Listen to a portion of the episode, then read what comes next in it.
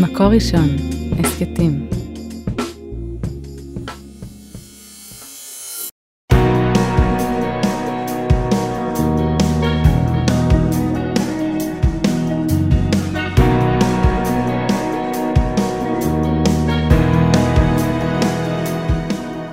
שלום הרבנית חמוטל שובל.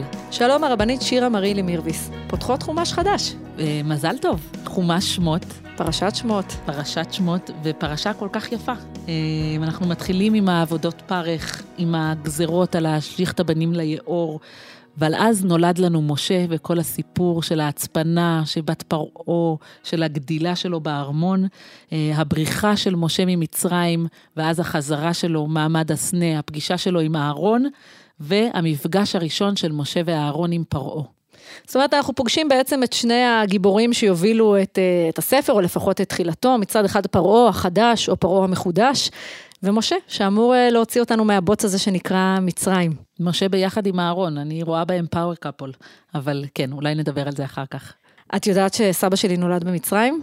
לא רואים עלייך. נכון? אז האמת ש, שזה חלק מסיפור אה, הרבה יותר מורכב מזה. סבא שלי, סבא אריה, שייבדל לחיים אה, טובים וארוכים. אה, המשפחה שלו עלתה מרוסיה וגרו ביפו.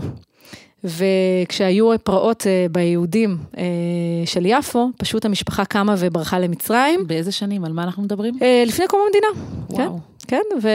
וככה הוא אה, התגלגל להיוולד במצרים, הם חזרו אחרי כמה חודשים.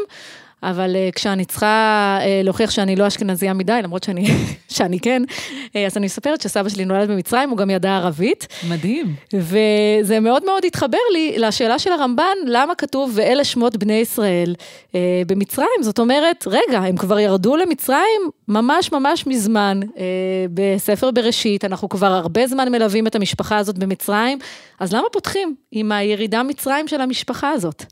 אה, והרמב"ן אומר שבעצם אנחנו, את ספר בראשית התחלנו בבריאה של העולם, ואנחנו מסיימים אותה כאילו בסגירה של חומש בראשית כשהם מסתיימים במצרים, אבל פה אנחנו פותחים מחדש. אני מדמיינת את זה כמו בתיאטרון, שנסגרים הווילונות האדומים ואז הם נפתחים מחדש. נכון. ויש לי מערכה חדשה, והמערכה החדשה שנפתחת, אנחנו נותנים לה קונטקסט, אני נותנת לה הקשר, וההקשר שלה זה שאנחנו בגלות, זה שאנחנו במצרים. עכשיו, הרמב"ן לא אומר תיאטרון, כן? אבל הרמב"ן אומר, אנחנו פותחים מחדש את החומש, וכשאנחנו פותחים אותו מחדש, אנחנו פותחים ספר אחר ואנחנו מתחילים ממשהו משהו אחר, מסיפור המעשה. אם חומש בראשית דיבר על היצירה, על היצירה של העולם, בעצם חומש שמות, הנושא שלו זה מה היה, המעשים שקרו שם.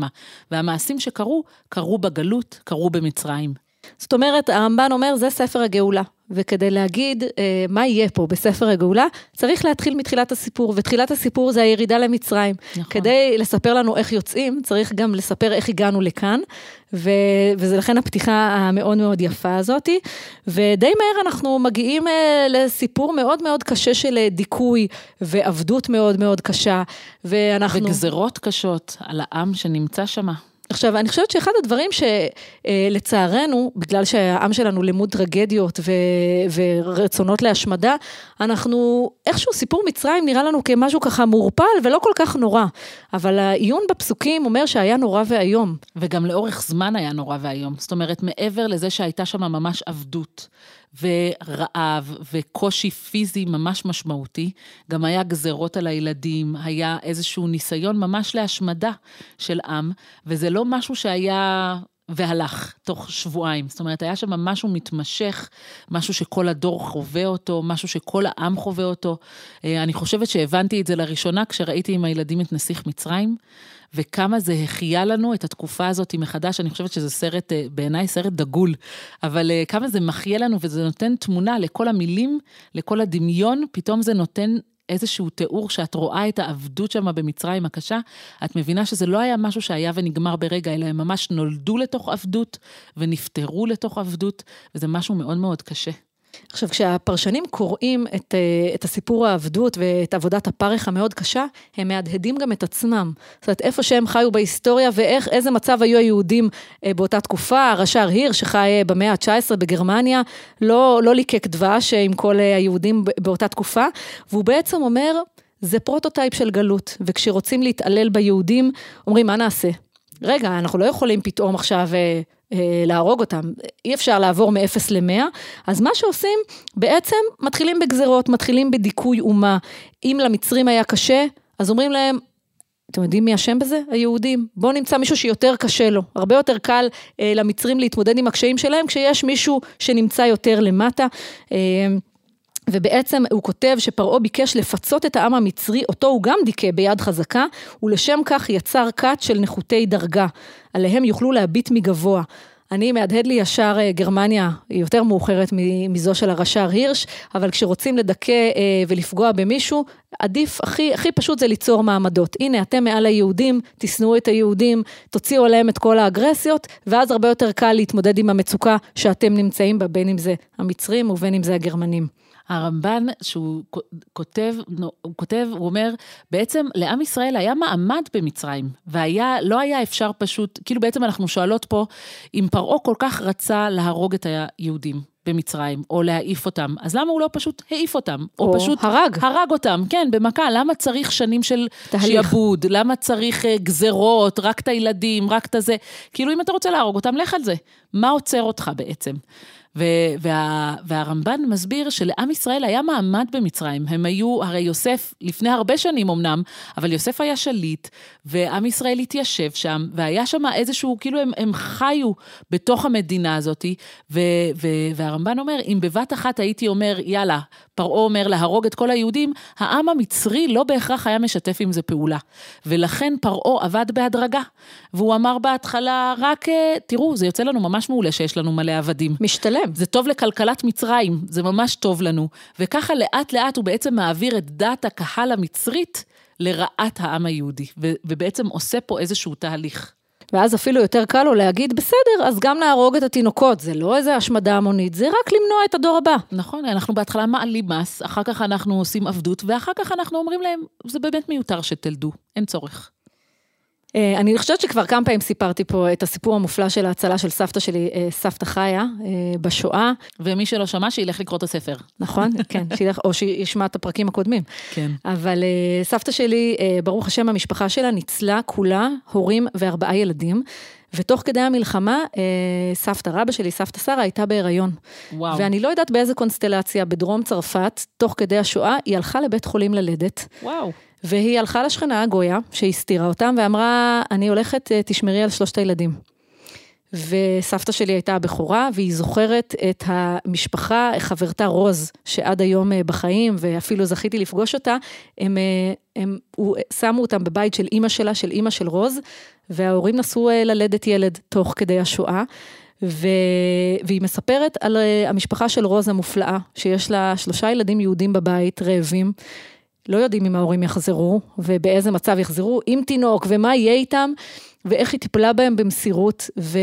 וסיכנה את עצמה סכנה מאוד מוחשית בשביל להציל שלושה ילדים יהודים. וסבתא שלי אומרת שהשלושה ימים האלה שהם היו אצל השכנה, עם מצעים, עם שמיכות, עם אוכל, בתוך ה... הימים הקשים וה... של הרעב והפחד אה, של השואה, זכורים לה כקרן אור, ממש בתוך הימים האלה. ומה שמדהים שעד היום הם בקשר. אימא שלי ורוז, הבת של אותה משפחה, הן עד היום מדברות. אה, פעם בשבוע בטלפון, לפני הקורונה, עוד אה, נסענו לצרפת לראות את הבית. הבית עומד על תילו, אותו מטבח שהכיל את סבתא שלי לפני 70 שנה. והבחירה הזאת, אה, להציל ילדים, והבחירה הזאת בעיקר להיות נורא נורא אמיצים בתקופה של חושך, תראי, זה שוזר את ההיסטוריה מימי מצרים ועד היום. זה מטורף, זה ממש סיפור מטורף, כי אתה, אתה שם את עצמך ואת המשפחה שלך בסכנה ממשית. זה לא איזה משהו שאולי, זה, זה כאילו ממש סכנה ממשית להכניס ילדים יהודים אליך הביתה, זה, זה מטורף. ואני אומרת מצד שני, איך אפשר להגיד לזה לא? כאילו, יש ילדים... כן. כאילו הבן אדם שאומר לזה לא, זה, זה העיוות, נכון? אבל כשדיברתי על זה עם שקד, הבת שלי, אז היא אמרה לי, אמא, אבל איך הם העיזו להציל אותם? זה נורא מפחיד. ואמרתי לה, את נכון. יודעת, זה באמת מאוד מפחיד, כי אתה יודע שאולי החיים שלך יהיו על הכף אם תציל מישהו אחר, ואמרתי לה, את יודעת מה, שקד? אני מאחלת לך שלא תהיי במצב הזה, אבל אם תהיי במצב שתוכלי להציל מישהו, או אפילו לא צריך לדבר דרמטי להציל את החיים, אפשר אפילו להציל ילד שנמצא במעמד אה, נחות בכיתה, או לעזור למישהו להרים אותו, שתהיי בצד האמיץ, ולא בצד שמפחד. אבל זה נורא קשה, הלחץ החברתי הזה. כן. אה, לא חלילה במצבים של חיים ומוות, אבל במצבים של לבוא ולעמוד לעזרת אה, ילד שצוחקים עליו, כשזו בדיחה נורא מצחיקה וכולם צוחקים, להיות הילד הזה שקם ואומר, כן. אל תצחקו, זה לא מצחיק, זה צריך לזה חוט שדרה מאוד רציני. אה, אבל אה, כן, היו אנשים לאורך כל הדורות שהיה להם את החוט שדרה הזה והסכימו לסכן את עצמם, וזה מטורף בעיניי, כאילו, שלא נדע, באמת. ובאמת, אה, אנחנו מגיעים לסיפור המיילדות, שפרעה מצווה עליהם, תהרגו את התינוקות, את כל התינוקות הבנים, ויש דיון במפרשים, האם המיילדות העבריות, זה אומר שהם יילדו את העבריות, האם הן היו מצריות, או שהן היו יהודיות? לא ברור, אני חושבת שהתורה משאירה את זה פתוח. אני חושבת שזה בכוונה פתוח. כן. זאת אומרת, כי זה לא נקודה. הרב זקס אומר שהנקודה פה היא הנקודה של האי-ציות האזרחי. זאת אומרת, יש פקודה, יש שליט חזק מאוד ששולט ו- ומוריד פקודה לעם, ויש אזרחים שבאים ואומרים, רגע, זה לא הגיוני מה שאתה אומר. זאת אומרת, יש פה, איך קוראים לזה בצבא? אה, פקודה עם דגל אדום מתנופף מעליה. כן. זאת אומרת, יש פה משהו לא סביר שמבקשים ממני, ולמרות כל זה שזה פקודה ואני חייב ואני אזרח, עד כאן. זאת אומרת, זה הגבולות ציות שלי, והם יודעים להגיד מה מעבר לגבולות הציות שלי, והם יודעות להגיד, פה זה, פה אני לא, פה אני לא משתפת פעולה עם הדבר הזה, ואני בוחרת אחרת, כי זה לא מסתדר לי עם ההיגיון הטבעי שלי, עם המוסר הטבעי שלי. עכשיו, זה באמת דורש א', מחשבה אנושית, אישית, אינדיבידואלית. והרבה אומץ. והמון המון אומץ, לגמרי. אבל זה באמת המרד האזרחי הראשון, אני חושבת. כן. כותבת אה, חברתנו אה, תמר וייזר על הפסוק, ותראינה המיילדות את האלוהים ולא עשו כאשר דיבר אליהם מלך מצרים, ותחיינה את הילדים. היא כותבת כך, למיילדות יש יראת שמיים. כמה פשוט, ככה מדויק. ומתוך שכך הן מבינות שבחיים יש קווים אדומים שאין לחצות אותם, ותינוקות לא הורגים. לא משנה מה הצידוק או הטענה. היא כותבת, אה, תמר וייזר, כשאני מאחלת לילדים שלי יראת שמיים, זה בדיוק מה שאני מאחלת להם. שכל ישר, להבין שיש גבולות, יש דין ויש דיין. אנחנו לא לבד בעולם הזה, ויש לנו אחריות עצומה על המעשים שלנו ועל המחשבות שלנו. מקסים. זאת אומרת, המיילדות נכון. לא יכולות ללכת אה, לישון בלילה אחרי שחלילה הן הורגות ילדים יהודים, בין אם הן יהודיות, וקל וחומר אם הן מצריות, שלכאורה אמור להיות להן יותר קל, הן נשים מאוד מאוד אמיצות, שאומרות, עם כל הכבוד לפרעה, אנחנו לא מצייתות. אולי כי זה חלק מהזהות שלהם, זאת אומרת, הזהות שלהם זה שהן מיילדות. כן. וברגע שנותנים להם פקודה לעשות את ההפך, להרוג, להמית, זה, זה סותר את מי שהם במקום הכי אישי של הגדרת הזהות שלי, איך אני מגדירה את עצמי. ואם אני מגדירה את עצמי מיילדת, אז אני פשוט לא יכול, זה לא, אני לא יכולה לעשות אחרת, אני לא יכולה לעשות הפוך. עכשיו, אה, אמרנו שאנחנו פוגשות בפרשה את שני הגיבורים. אה, הגברים שמובילים פה את הסיפור, שזה מצד אחד משה ומצד שני פרעה, שהם הכוחות המתנגשים. ופרופסור מיר, מרים גיליס קרליבך כותבת, רגע, שימו בצד שנייה את הגיבורים הגברים, הגברים... שמנהלים את האירוע. יש פה המון המון גיבורות, המון המון נשים אה, בתוך העלילה הזאת, שמניעות אה, את הפרשה קדימה. דיברנו עכשיו על המיילדות, אבל היא אומרת, רגע, יש פה עוד הרבה. אה, ואני חושבת שזה נורא יפה, שכאילו יש אנשים בכוח ושלטון, נכון? יש מנהיגים, ויש בפועל את האנשים האלו, שהאנשים האלו עושות מעשה. אולי זה לא עם הרבה כוח שלטוני לתת לכולם פקודות, אבל הם בפועל אלו שפועלות במציאות. אז יש לנו את המיילדות, שהן פועלות מהמניע הכי אנושי, טבעי שלהם, להציל את התינוקות. יש לנו את יוכבת ואת מרים, שהן מצילות בסך הכל נפש אחת, נכון? את המשפחה שלהם, הן מצילות את משה. אה, זה, זה הבן שלה. שלה, זה האח שלה, ולכן זה טבעי להם להציל אותו, ומצד שני הן עושות פה משהו שהוא סותר את הפקודות, שהוא סותר את הנורמה החברתית שמה, אה, והן מצילות את משה. ו... ואחר כך יש לנו את בת פרעה, שבת פרעה זה בעצם ה... הסוד הכי גדול, זאת אומרת, היא לא מהעם שלנו, היא מייצגת את השלטון, היא הבת של השליט הרע שנותן את הגזרה, ובכל זאת היא מסוגלת לצאת מתוך הסטריאוטיפ של עצמה ולפעול בדרך אחרת, כי היא נתקלת במקרה הפרטי. היא לא מדברת פה האם צריך להציל את כל הילדים היהודים, האם אבא שלי צודק כן או כן. לא, אלא היא אומרת, שנייה, אני רואה פה ילד, תכלס, מה אני עושה עכשיו בנקודה הזאת שאני פוגשת בתינוק בוכה. אז פרופסור... ושם המקום שלה לפעול. כן.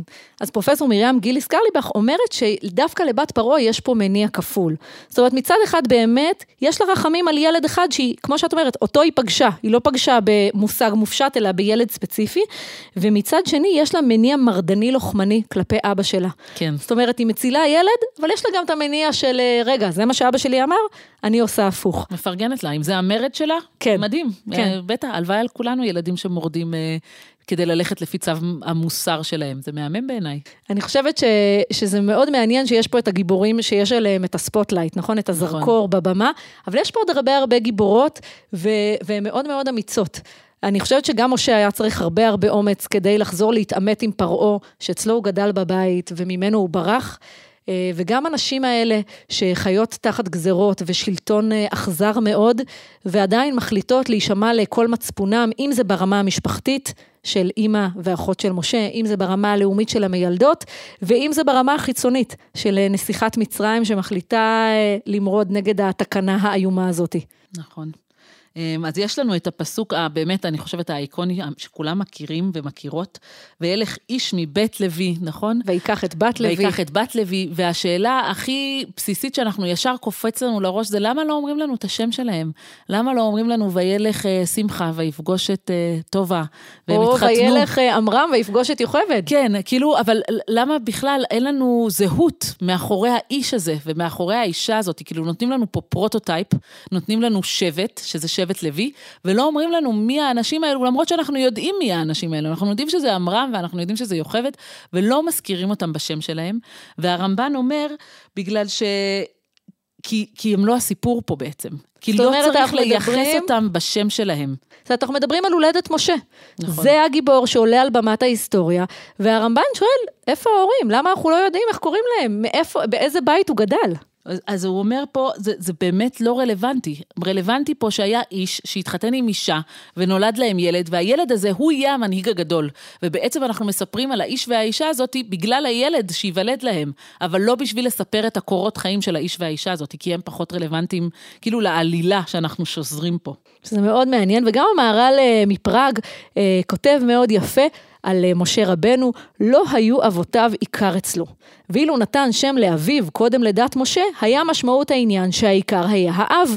ובשביל עצמו ושמו המיוחד, נתן לו הקדוש ברוך הוא משה. זאת אומרת, אומר לנו המהר"ל בהמשך לרמב"ן, מי שחשוב כאן זה משה. ואל תשימו את הפוקוס על המשפחה, ואיזה בית הוא בא, ומה לימדו אותו, ולאיזה חוגים רשמו אותו.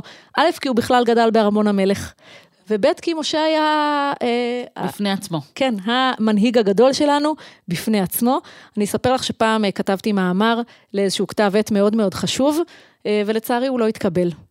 ואת יודעת, כשמקבלים תשובה שלילית זה, זה קשה. זה לא נעים. מורכב, ויום אחד פגשתי את אחד מהמקבלי ההחלטות, ככה בסופר, לא, לא באיזה מקום אה, רשמי, ואמרתי לו, תגיד, קיבלתי מכתב דחייה, וסתם, אתה יכול להגיד לי למה? אז הוא אמר לי, כן, היו שיקולי מערכת אה, מאוד מורכבים, ואני לא יכול לפתוח אה, את הכל בפנייך, אני רק אגיד לך בעדינות אה, משפט שאסור לי להגיד. אמרתי לו, מה? זה המשפטים הכי טובים. נכון? אז הוא אמר לי, אם שם משפחה שלך היה לאו, היה יוסף, היה ליכטנשטיין. ליכטנשטיין, היה לי, לא אכביר, אם היית באה ממשפחה מסוימת, היינו מכניסים את המאמר. והרגשתי אגרוף לבטן, כי... אבל אני מעריכה את הכנות שלו. כן. זה כואב שזה המציאות, אבל בואי נכיר בזה שזה המציאות. זה מאוד יפה שאת מלמדת, זכות לי מאוד כאב בבטן לשמוע שיכול להיות שהמאמר אחלה, אבל uh, השם שלי לא מספיק uh, וואו, ולא... מוכר. כן, ו, ולא באתי משושלת uh, מספיק מכובדת אולי. באת משושלת מאוד מכובדת, כן. פשוט שהעולם לא מודע לשושלת המכובדת בדיוק. שלך. ו, וחשבתי על זה, שמה שאומר לנו כאן המהר"ל, הוא אומר, פחות חשוב מאיזה משפחה בא משה. ואולי בהפוך על הפוך, אני רוצה ללמד אתכם שאתם יכולים להציל עולם, ולא משנה לאיזה משפחה נולדתם. ונכון שהרבה יותר קל להיוולד למשפחות מסוימות, וקל שההורים דוחפים אותנו ועוזרים לנו, וקל כשהתנאים הם יותר פשוטים. משה מלמד אותנו, הנה, אני הייתי ילד אומנה, לא גדלתי בבית, גדלתי בארמון של מלך זר, של מלך ששונא יהודים. ויצאתי להיות המנהיג הכי גדול של עם ישראל, ולכן כותבים, וילך איש מבית לוי. אני, אחרי שאבא שלי נפטר, קיבלנו מכתב מאיזו ישיבה באיזה עיירת פיתוח בדרום. תודה רבה על תרומתכם לאורך השנים, נשמח שתמשיכו לתרום לנו למרות שאבא נפטר. ואמרנו, מה? לא, לא ידענו בכלל שאבא תרם לישיבה הזאת, נורא מגניב. כאילו, מעניין למה אבא בחר ללכת לישיבה במקום רחוק, שהוא לא מכיר. ולתרום. ולא תרם, כן, לישיבות בירושלים, איפה שהוא גר, מה, מה הסיפור. ודיברנו עם הרב מהישיבה שמה ששמח לפגוש אותנו, וככה דיברנו איתו ושמענו סיפורים על אבא, וזה היה מקסים. והוא אמר, אבא שלכם תמיד אמר, היזהרו בבני עניים שמהם תצא תורה.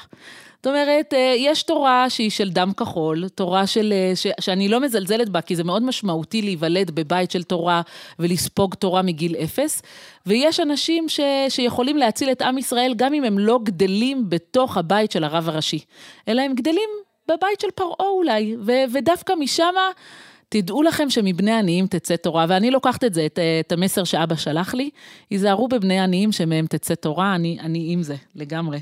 אז גם אה, הרב דוקטור צחי הרשקוביץ כותב בעצם שמשה לא גדל בבית של עמרם ויוכבד, ולמעשה לא מצאנו כל קשר בינו לבין אביו עמרם מיום לידתו עד פטירתו. משה עומד בפני עצמו כדמות המושיע האולטימטיבי, הנשגב והמורם מעם ברוחו, שעומד אל מול הקדוש ברוך הוא באספקלריה המאירה.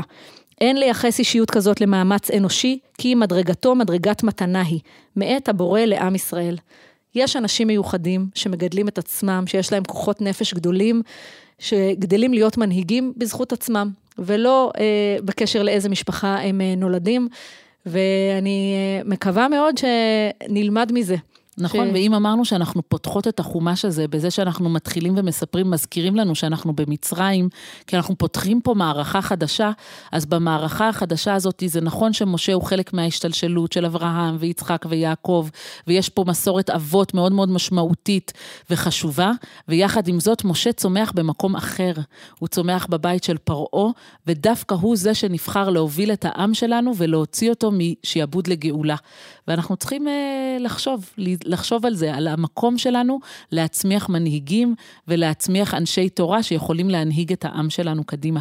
ויחד עם אה, הספוטלייט על משה, שנדע לראות את כל הגיבורים והגיבורות בפרשה הזאת, וגם בחיים סביבנו. נכון. האנשים האמיצים שבוחרים את הבחירות הנכונות. ויישר כוח לכל המיילדות באשר הם, זו הפרשה שלכם. כן. על ההקלטה והסאונד אוהד רובינשטיין, על ההפקה והעריכה יהודית טל, יאקי אפשטיין ועדי שלם רבינוביץ'. תודה רבה למאזינות, למאזינים. את הפרק הזה, כמו גם את שאר פרקי הסדרה והסכתים רבים נוספים, תוכלו למצוא באתר מקור ראשון, בשורת ההסכתים של מקור ראשון, בספוטיפיי, באפל מיוזיק וגם בגוגל. שבת שלום. שבת שלום.